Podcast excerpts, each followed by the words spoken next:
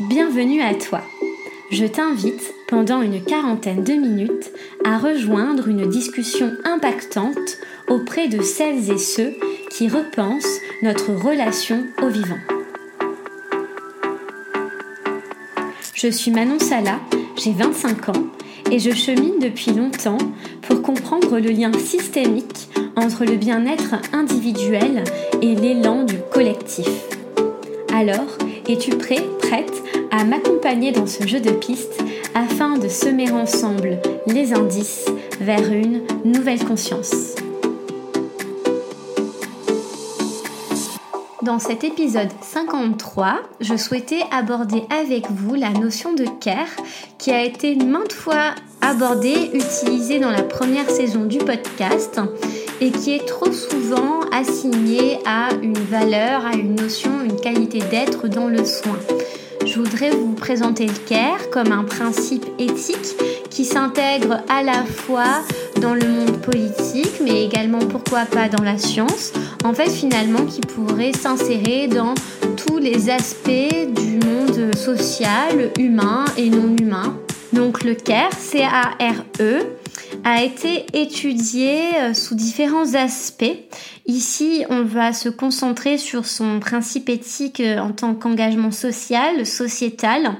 Et j'essaierai de l'aborder dans un prochain épisode sous ce format ou sous le format d'une interview pour aborder la notion de care en éducation. Pour commencer, le CARE n'a pas véritablement de traduction en français puisque le CARE contient en soi quatre définitions.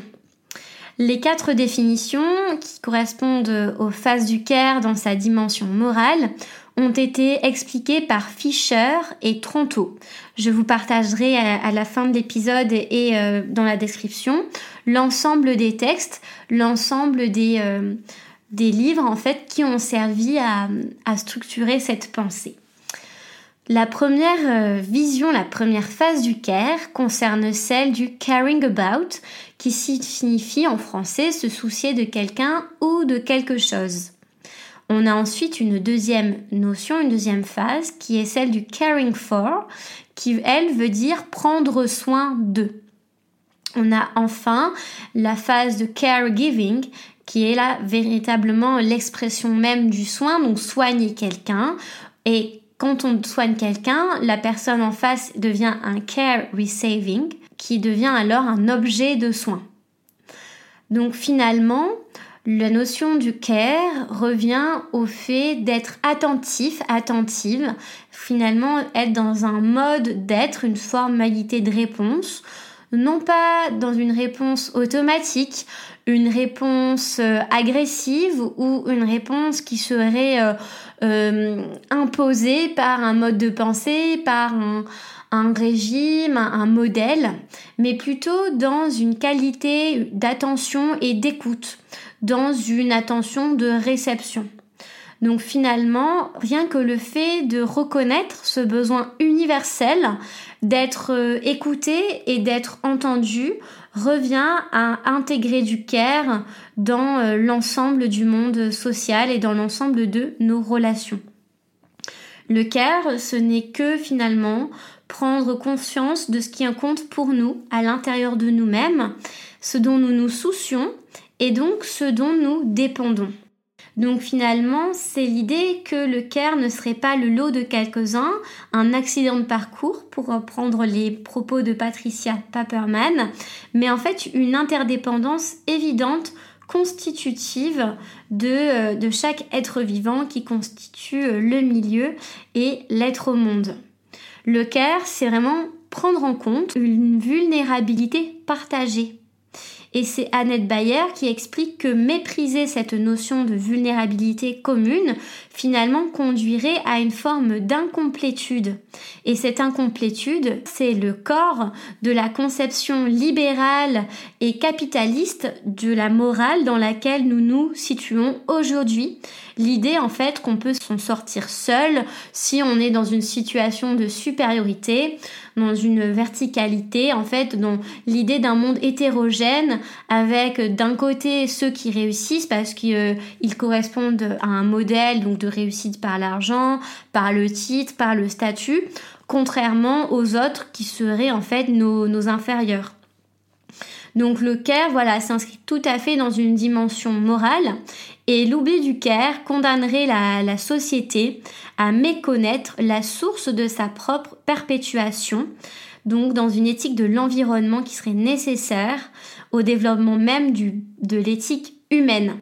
C'est Calicotte, Larère et Léopold qui expliquent que l'éthique environnementale ne peut pas se poser sur la question de la valeur des choses. Elle doit être réorientée dans l'ensemble des activités et pratiques écologiques qui entourent l'activité humaine au quotidien. L'articulation entre le care et la question environnementale est extrêmement pragmatique en ce sens, parce qu'elle conditionne un ensemble d'attitudes et de pratiques qui permettent d'être euh, au quotidien dans le sens de ce care en orientant nos comportements individuels et collectifs. Le care finalement serait une attention différenciée à l'espace proche comme lointain, par une observation précise et attentive des phénomènes, mais surtout par l'idée de soin, dans le soin de ma qualité de présence, ma qualité d'écoute, et aussi de la façon dont je perçois le monde, un monde vulnérable et une vulnérabilité commune dans notre interdépendance. Paperman évoque une micro-politique du proche et c'est cette notion-là qui m'intéresse. Derrière l'idée de politique, non pas au sens politicien, mais d'une politique politicienne, mais au sens plutôt d'un vivre ensemble, de valeurs communes pour faire société, tout part d'une décision individuelle qui va ensuite se confronter à des décisions collectives et créer de fait un projet de société. Finalement, si on décide de rentrer par le care, par le prisme, par la philosophie du care en politique, en prenant en compte les questions environnementales, les questions de justice sociale, les questions d'équité, les questions d'égalité ou les questions d'éducation. Donc vraiment, là, vous, pouvez voir que le care peut être partout. En fait, on va aller au-delà de l'humain, dans une transformation réciproque à la fois des questions d'écologie par le care, mais également du care qui va être complètement modifié, transposé en tant que révélateur social et politique par cette notion d'environnement. Donc cette éthique de, de l'attention, de cette contextualisation, revient finalement à intégrer dans le monde ordinaire ce projet de société qui ébranle l'abstraction en analysant les relations sociales et en prenant compte de notre interdépendance. C'est un processus social qui est extrêmement long on a à la fois le caregiving, donc là il s'agit du care dans l'ensemble des relations, dans la façon dont on va façonner nos relations, notre être au monde, mais on peut aussi l'intégrer dans un plan plus large institutionnel. L'idée, en fait, bon là je parle aux décideurs et aux décideuses potentielles, ce serait de se dire que derrière chaque décision qui est prise, il y a une relation particulière de care qui peut être pesée. La question qui vient ensuite, c'est est-ce que je décide de baser la relation voilà sur de la domination, sur de la destruction, par exemple en choisissant de démolir un bois pour construire une jonction d'autoroute ou des bâtiments?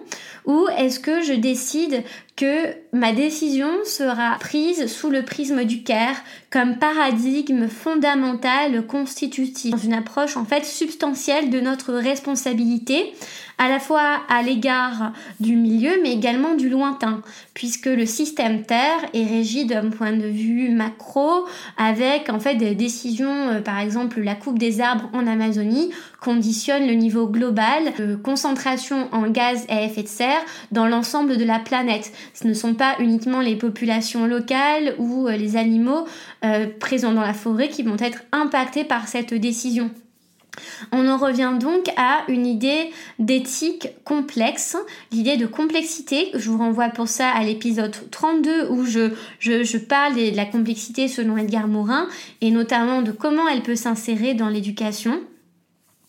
Donc l'idée c'est voilà comment orienter chacune de nos décisions dans, ce, dans cette complexité, dans ce maillage du vivant, tout en prenant en compte voilà les impacts présumés à la fois dans le présent, dans le futur, dans euh, un réseau complexe de tensions, de conflits et de difficultés prochaines à assumer.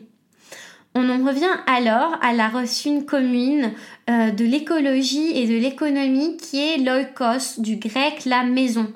Et c'est pour ça qu'il y a deux sens divergents de l'écologie, à la fois dans l'idée de protection de la nature et des conditions de vie humaines, mais également dans la façon dont euh, notre maison va, va affecter la santé et la, et la qualité de vie de ceux qui s'y trouvent. Donc là, c'est Caroline Merchant qui aborde cette définition double et cette, ce lien entre écologie et économie. Le care finalement se développe dans un sentiment d'appartenance qui nous dépasse, un soi écologique, qui s'intègre dans une nouvelle narration. D'où l'importance d'imaginer de nouveaux récits, de nouveaux modes de vie. Qui est le plus dur actuellement, c'est l'immobilisme dans une forme euh, d'inertie constitutive de nos sociétés, c'est-à-dire on est habitué à vivre euh, dans un certain confort, on est habitué à vivre avec certaines règles, avec euh, certaines structures et on a la sensation qu'on est obligé de s'en tenir à ces structures-là, donc par exemple une politique du tout automobile, pour se déplacer, se nourrir, se loger ou partir en vacances. Je vous renvoie alors à, l'épisode avec Paloma Moritz et Com Hirschig, c'est l'épisode 49, qui justement repose la question des nouveaux récits. C'est une, également une idée que j'ai abordée avec Julien Vidal euh, dans euh, l'épisode 33 du podcast. Nous pouvons alors véritablement nous poser la question du rôle que nous souhaitons avoir dans ce monde. Est-ce que je veux être cette personne dans cette transition, dans cette transformation écologique? Est-ce que je veux être celle ou celui qui va mettre à voir, qui va donner les nouveaux récits? Est-ce que je vais être celle ou celui qui va créer un espace pour laisser émerger ces nouveaux récits en créant un tiers-lieu, une ferme urbaine, un lieu alternatif ou est-ce que mon rôle, ça va être de, euh, par exemple, de mobiliser les foules, d'avoir un rôle de, fusion, d'agglomérant des, différents modes de vie et de co-construction des savoirs il y a une pluralité de perspectives initiales pour arriver à ce soi écologique. Et cela, ça se trouve dans une qualité de présence, une qualité d'être et d'ouverture, de dialogue avec les autres. Voilà, c'est vraiment ce que j'avais envie de, présenter aujourd'hui dans cet épisode court. Vraiment se dire que le care, ce n'est pas uniquement dans le monde du soin, ce n'est pas uniquement une vision fragmentée dans euh, euh, voilà une relation un petit peu euh, maternisante ou paternisante, mais en fait c'est un ensemble de nouvelles valeurs et, vraiment une éthique de la responsabilité qui peut être insérée partout, quelle que soit notre échelle, notre lieu de vie, notre mode d'action, en privilégiant la voiture à, l'avion pour voyager ou le vélo à la voiture, en, en ayant une alimentation plus végétale que carnée. Donc ça c'est un point de vue individuel. Et puis l'idée que ce care peut s'intégrer également en politique et que cela passe avant tout par euh, voilà une, éthique, une nouvelle morale et euh, poser de nouvelles normes. Et euh, si vous voulez, moi je, pourrais également, si ça vous intéresse, vous faire un partage de, de ce que je ressens de, de l'application du CARE en, politique par rapport à ma propre expérience de, de collaboratrice, puisque j'accompagne cette année, en, parallèle de mon activité euh, d'entrepreneuriat, j'accompagne cette année des, euh, élus, euh, à la fois au niveau métropolitain et au niveau municipal, dans leur mandat. Et voilà, si c'est un, un, projet qui vous intéresse, je pourrais tout à fait essayer de, formuler une analyse sur comment le, le CARE s'intègre, en fait, quels sont les leviers dans les prises de décision pour mettre du care dans euh, le quotidien et de façon voilà structurante, tout en sachant que j'accompagne des élus euh, de l'opposition municipale et métropolitaine et non pas des élus de la majorité. Donc tout est une question d'arbitrage, d'une éthique de l'instant, d'où l'importance de revenir à soi, avant et pour s'insérer dans le monde parce que c'est en écoutant d'abord ses propres euh, émotions, ses propres, euh, sa propre vérité intérieure que l'on peut se mettre au diapason de, euh, de, en fait, de l'autre tout simplement et puis en fait se mettre au diapason de la nature qui en fait euh, elle a toujours sa propre cyclicité, sa propre temporalité et euh, c'est elle aussi également qui nous apprend à ralentir, qui nous apprend à alterner les, moments d'activité et les moments de, de repos. Donc la nature a beaucoup à nous apprendre. Je vous conseille d'aller écouter l'épisode avec Séverine Perron, euh, l'épisode 37 dans lequel on parle justement de comment se mettre au rythme de la nature. Voilà, je vous remercie pour votre écoute. Je vous souhaite euh, une très bonne semaine et puis je vous retrouve dans 15 jours pour euh, vous proposer un nouvel épisode de Nouvelle Conscience. À bientôt! Merci pour votre écoute. Si ce podcast vous a plu, la meilleure façon de le soutenir est de lui laisser 5 étoiles et un commentaire sur iTunes et sur Spotify. Vous pouvez aussi vous abonner au podcast sur la plateforme de diffusion de votre choix. Ça se fait en un clic, ça prend 2 minutes et ça fait toute la différence pour moi. Aussi, si vous souhaitez suivre le podcast au quotidien, je vous invite à vous abonner à son compte Instagram, at nouvelle-conscience ou à consulter régulièrement son site internet nouvelleconsciencepodcast.com. J'espère que cette discussion aura pu vous donner des idées et vous rapprocher d'une vision globale, systémique de l'écologie. Je vous souhaite de suivre vos rêves, d'avancer sur votre chemin et d'écouter un peu plus chaque jour cette petite voix qui vibre à l'intérieur de vous. Bonne journée et à très vite